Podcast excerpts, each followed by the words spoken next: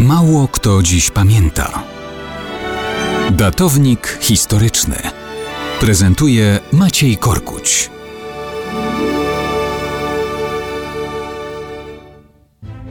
Drugiego maja w środku długiego weekendu będzie święto flagi, więc o fladze z wyprzedzeniem dzisiaj porozmawiamy.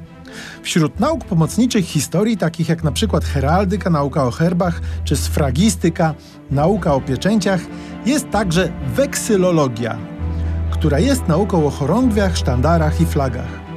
Nazwa bierze się od słowa weksylium, czyli od znaku rozpoznawczego wykonanego z tkaniny i mocowanego do drzewca lub do liny rozwiniętej na maszcie. Dzisiaj bardzo często mylona jest chorągiew z flagą. Tymczasem różnica jest bardzo prosta.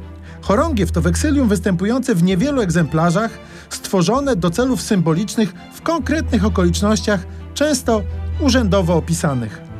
Mamy więc na przykład chorągiew Królestwa Polskiego, chorągiew prezydenta Rzeczypospolitej.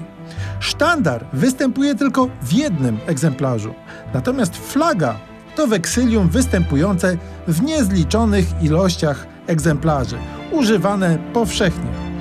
Polska flaga narodowa jest odzwierciedleniem naszego narodowego herbu.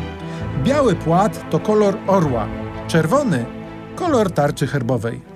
I warto w tym momencie, abyśmy sobie wszyscy przypomnieli o zasadach szczególnego szacunku dla barw narodowych, symbolizujących w polskiej tradycji również lata walk o wolność i ogrom ofiar poniesionych w wojennych czasach. Jeśli flaga ma być godnym symbolem, powinna być czysta i solidnie umocowana. Dzieci powinniśmy uczyć, że jeśli flagę noszą, to z uwagą i godnością, a nie byle jak.